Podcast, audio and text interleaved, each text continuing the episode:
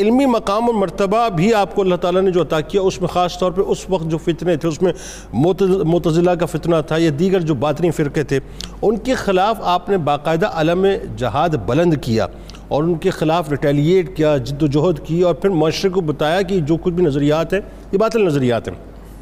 مشکل ترین کام ہوتا ہے کہ جن، جس شخصیت کو لوگ پہچانے نہ ان کی بات کو مانے یہ بھی بڑا مشکل ترین ہوتا ہے نا پہلے تو اپنے آپ کو یعنی انٹروڈیوس کرانا ہوتا ہے معاشرے میں اس کے بعد لوگوں تک بات پہنچانی ہوتی ہے۔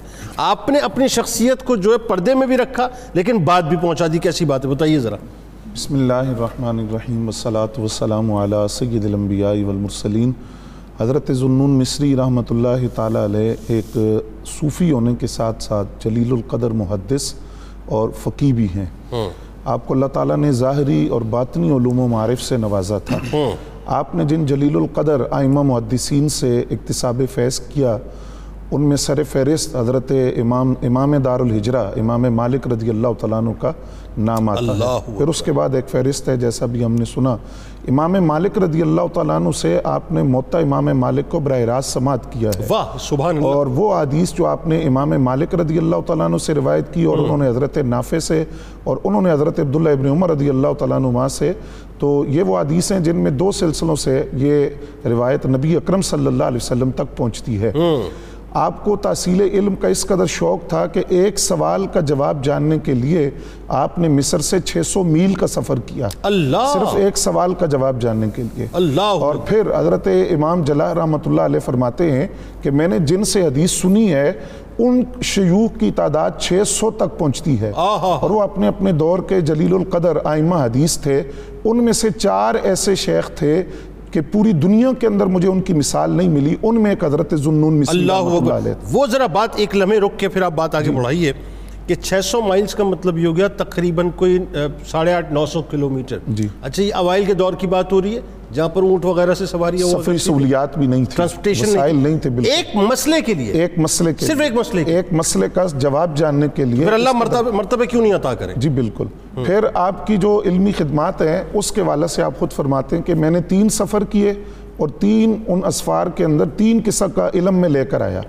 پہلا علم جو تھا پہلے سفر میں وہ لایا وہ توبہ کا علم تھا۔ جس کو عوام و خواص دونوں نے قبول کیا۔ دوسرے سفر کے اندر میں توکل کا علم لایا جس کو صرف خواص نے قبول کیا۔ تیسرا سفر جو میں نے کیا اس کے اندر میں حقیقت کا علم لایا جو عوام و خواص دونوں نے قبول نہیں کیا اس لیے کہ وہ ان کی علمی استعداد اور علمی طاقت سے باہر تھا۔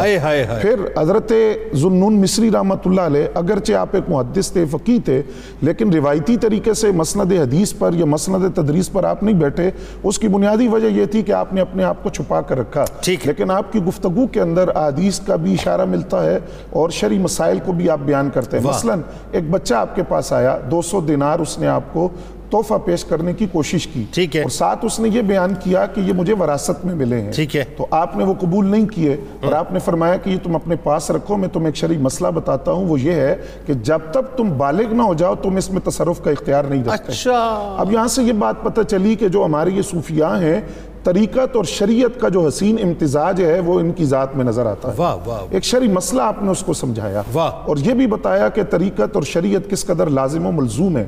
دوسرا حدیث رسول کو جس طرح آپ نے بیان کیا خلیفہ متوکل سے ملاقات کے لیے جب آپ کو لایا گیا تو اس کے خادم نے کہا کہ صبح جب خلیفہ آئے گا آپ اس کے سامنے آئیں گے تو آپ آپ نے اس کا استقبال بھی کرنا ہے اور آپ نے سلام میں پہل کرنی ہے۔ جب صبح آپ کو لایا گیا تو اس نے آپ کو اشارہ کیا کہ آپ سلام کریں۔ تو آپ نے فرمایا کہ میں نے حدیث رسول میں سلام کرنے کے جو آداب پڑے ہیں ان میں ایک ادب یہ ہے کہ جو سوار ہے وہ پیدل کو سلام کرتا ہے۔ اب خلیفہ سوار ہے تو اس کو چاہیے حدیث رسول کے مطابق سلام کرنے کا ادب یہ ہے کہ وہ پیدل کو اللہ۔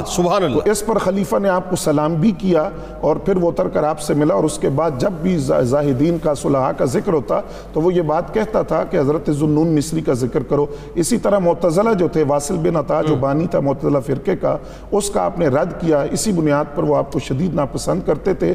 ان کے جو قائد باطلہ تھے، علمی لحاظ سے آپ نے ان کا رد فرمایا ہے۔